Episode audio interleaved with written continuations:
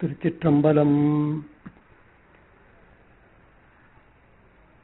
பட்டு உடுத்து தோல் போர்த்து பாம்பு ஒன்று ஆர்த்து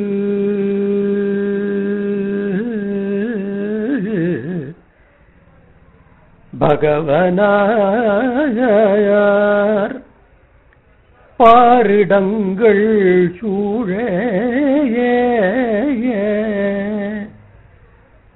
நட்டம் சிட்டராய்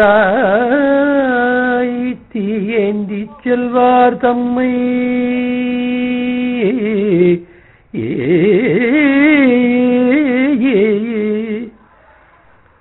தில்லை சிற்றம்பலத்தே கண்டோம் இன்னாள் விட்டிலங்கு சூலமே வெண்ணூல் உண்டே ஓதுவதும் வேதமே.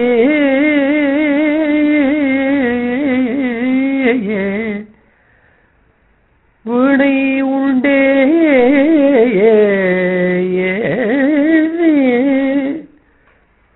கட்டங்கம் கையதே. சென்று காணீர். கரை சேர்மிடற்றுயம் கபாலியார்க்கே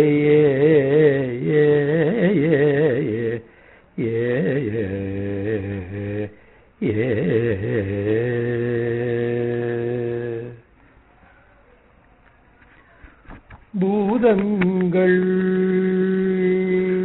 ஐந்து ஆகி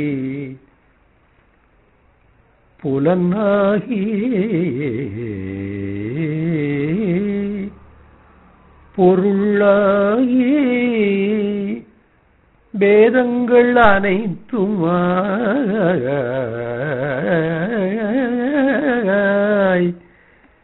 வேதம் இல்ல பெருமையனே.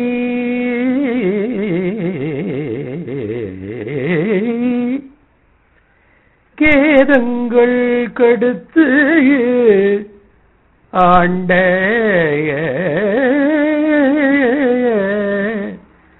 கிணர் ஒளியை.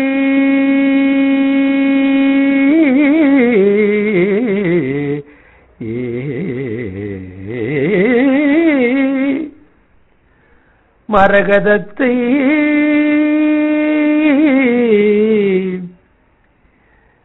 வேதங்கள் தொழுது ஏத்தும் விளங்கு தில்லை கண்டேனே.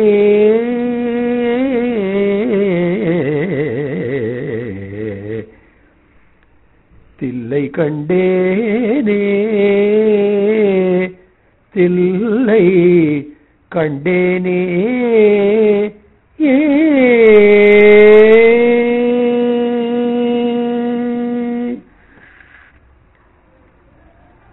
ஆதியாய் நடுவுமாகி அளவு இல்ல அளவுமாகி.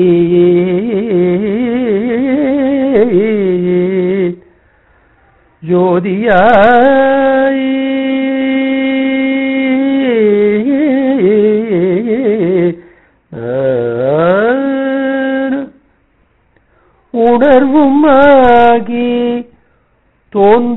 பொருளும் ஆகி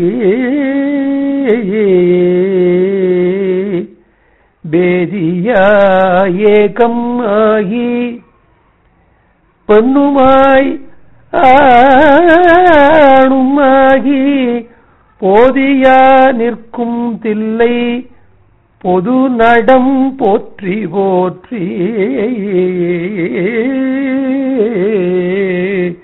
தில்லை பொது நடம். போற்றி போற்றி.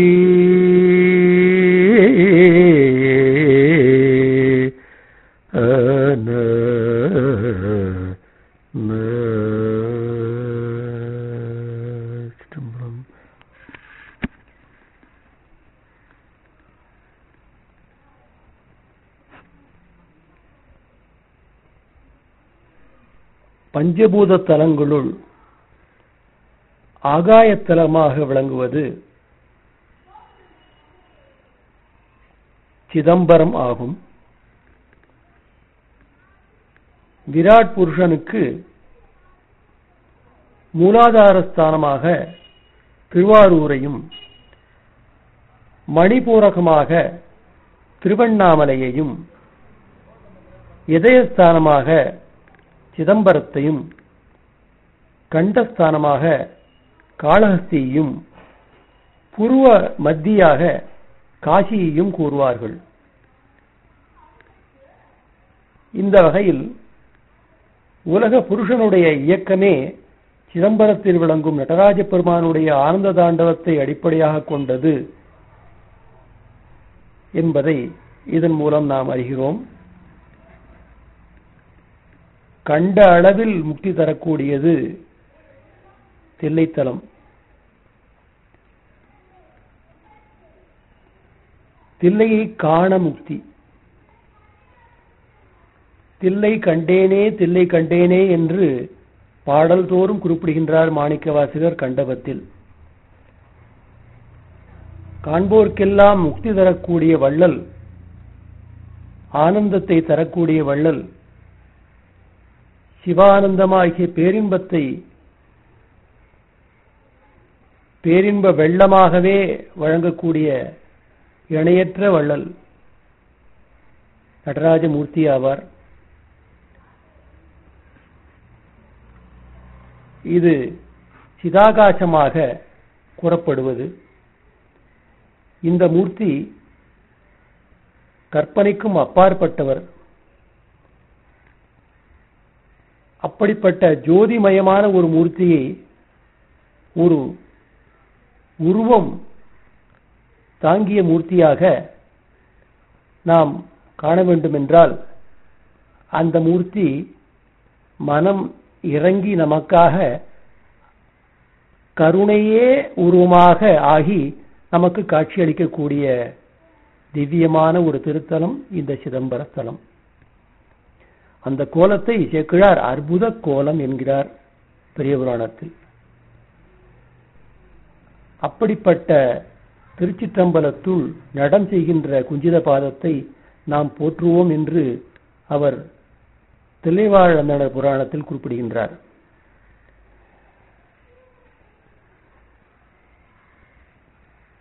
சிதம்பரத்தை பஞ்சபூத தலங்களுள் ஆகாயத்தலமாக வைத்து எண்ணப்படும் பொழுது முக்தி தரவல்ல தலங்களாகவும் நாம் நினைத்து பார்க்கின்றோம். பல நாயன்மார்களுக்கு முக்தி வழங்கிய தலம் இத்தலம். சுந்தரமூர்த்தி சுவாமிகள் திருவாரூரில் தியாகராஜ பெருமானை தரிசிக்கு சென்ற பொழுது தேவாசிரியன் மண்டபத்தில் இருந்த சிவனடியார்களை வணங்காது. நேராக தியாகேச பெருமானுடைய திருச்சன்னதிக்கு சென்று வழிபடச் சென்றதை கண்டு பொறாத விரண்மிண்ட நாயனார். மனம் விரும்பவே அதனை தியாகராஜ பெருமான் சுந்தரருக்கு உணர்த்தி அடியார்களுடைய பெயர்களை அமைத்து பாடுவாயாக என்று கட்டளையிட்ட பொழுது சுந்தரர் தொண்டர்தம் பெருமையை யாரால் சொல்ல முடியும்? அவர்களுடைய பெயர்களை வைத்து அடியேன் பாடுவது எளிதான காரியம் அல்லவே? ஆகவே தேவரீரே எனக்கு அருள வேண்டும் என்று விண்ணப்பிக்க தியாகராஜ பெருமான் தில்லைவாழ் அந்தனர்தம் அடியார்க்கும் அடியேன் என்று அடியெடுத்து கொடுத்தார். ஆகவே இந்த தில்லையை முதலில் வைத்து அந்த தில்லை பெருமானை அனுதினமும் ஆறு காலங்களிலும் முட்டாத முச்சந்தி முட்டாத முச்சந்தி மூவாயிரவர்க்கும் மூர்த்தி எண்ணப்பட்டானை என்று சுந்தரமுத்து சுவாமிகள் சொன்னது போல அந்த காலம் தவறாத பூஜைகளை நியமத்தோடு செய்து வருபவர்களுடைய பெருமையை முதன்மையாக வைத்து பாட வைத்தார் தியாகேச பெருமான். ஆகவே தில்லைவாழ்ந்தனர் புராணம் என்பது முதல் நாயன்மாருடைய புராணமாக வைத்து எண்ணப்படுவது அந்த பெருமானை மூவாயிரவர் தங்களுடைய சிந்தையில் வைத்து வழிபடுவதால் அவர்கள் தெய்வ வேதியர்கள் என்று குறிப்பிடப்படுகின்றார்கள் பெரிய புராணத்தில். அவர்களுக்கு இனிமேல் கிடைக்க வேண்டியது என்ன இருக்கிறது? இனி பெரும் பேறு ஒன்று இல்லார் என்கிறார் சேக்கிழார். ஆகவே ஆனந்த தாண்டவமூர்த்தியே தினந்தோறும் தரிசித்து குலதெய்வமாகவும் வழிபடக்கூடிய ஒரு பேரின்ப நிலை கிடைத்துவிட்ட பிறகு வேறு அதற்கு மேல் என்ன நிலை இருக்கிறது என்பதை உணர்த்துவதற்காக இவ்வாறு கூறியிருக்கின்றார். அப்படி உலகெல்லாம் உணர்ந்து ஓதற்கரிய ஒரு பரம்பொருளை அந்த குஞ்சித பாதத்தை நாம் வணங்கி தொழுவோம் என்று முதல் பாடலிலேயே உலகலாம் என்று நடராஜ பெருமான் அடியெடுத்து கொடுத்த பாடலில் வருகின்றது. பெரிய புராணத்தில். அப்படிப்பட்ட அழகில் ஜோதியாக இருக்கக்கூடியவன் ஆதியாகவும் நடுவாகவும் அளவில்லாத அளவை உடையவனாகவும் ஜோதியாகவும் இருக்கின்றான் என்று இதில் குறிப்பிடப்படுகின்றது. இந்த பெண்ணுமாய் ஆணுமாகி என்று ஒரு நிலையையும் இங்கு குறிப்பிடுகின்றார். சேக்கழா பெருமான். அப்படி தில்லைவாழ்ந்தனர் புராணத்தை பாடி நிறைவு செய்த பிறகு அடுத்ததாக சுந்தரமூர்த்தி நாயனாரால் குறிப்பிடப்படக்கூடிய நாயனாரும் இந்த தில்லை பெருமானுடைய அருளை பெற்றவரே அவர் திருநீலகண்ட நாயனார். ஆக இந்த சபாபதிக்கு இணையான ஒரு தெய்வம் வேறு இல்லை என்று சொல்வது போல இந்த ராஜபெருமானுடைய திருவுருவத்திலேயே ஐந்து தொழில்களும் அவருடைய பஞ்சகிருத்தியங்களும் காட்டப்பெறுகின்றன அதாவது படைத்தல் காத்தல் அருளல் மழைத்தல் அழித்தல் என்று இந்த ஐந்து தொழில்களையும் பெருமான் நமக்கு அந்த கரங்களாலும் திருப்பாதங்களாலும் நமக்கு உணர்த்துகின்றார். இதனை தோத்திர நூல்களும் சாத்திர நூல்களும் விவரமாக எடுத்து உரைக்கின்றன. இந்த தலத்தில் பல சிறப்புகள் சொல்லப்படுவது போல தில்லை செடி என்ற ஒரு தனிச்சிறப்பு வாய்ந்த ஒரு செடியை பற்றியும் குறிப்பிடப்படுகின்றது. ஆகவே இது தில்லை என்று ஊர் பெயராகவே மாறிற்று. இந்த தில்லை செடி நிறைந்த ஒரு வனமாக இருந்தபடியால் தில்லை வனம் என்று வழங்கப்பட்டு பிற்காலத்தில் தில்லை என்று கூறப்பட்டது. இங்கு வியாகிரபாத முனிவர் தவம் செய்து சிவபெருமானுடைய நடனத்தை கண்டபடியால் புலியூர் என்று அதற்கு பெயர் வந்தது. அவர் புலிக்கால் முனிவர். இந்த வியாகிரபாதர் தவம் செய்து நடராஜமூர்த்தியினுடைய ஆனந்த தாண்டவத்தை தரிசித்தது போலவே பதஞ்சலி முனிவரும் இங்கு பெருமானை தரிசித்திருக்கிறார். ஆகவே இந்த பதஞ்சலி வியாகரபாதர் ஆகிய இருவருக்காகவும் தரிசனம் கொடுப்பதற்காக வந்த வள்ளல் இந்த பெருமான்.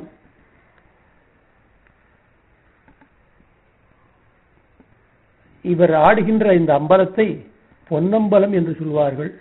அது பொன்னால் வேயப்பட்டுள்ளது மேலும் புண்டரீகபுரம் என்று ஒரு பெயரும் இந்த தலத்திற்கு உண்டு.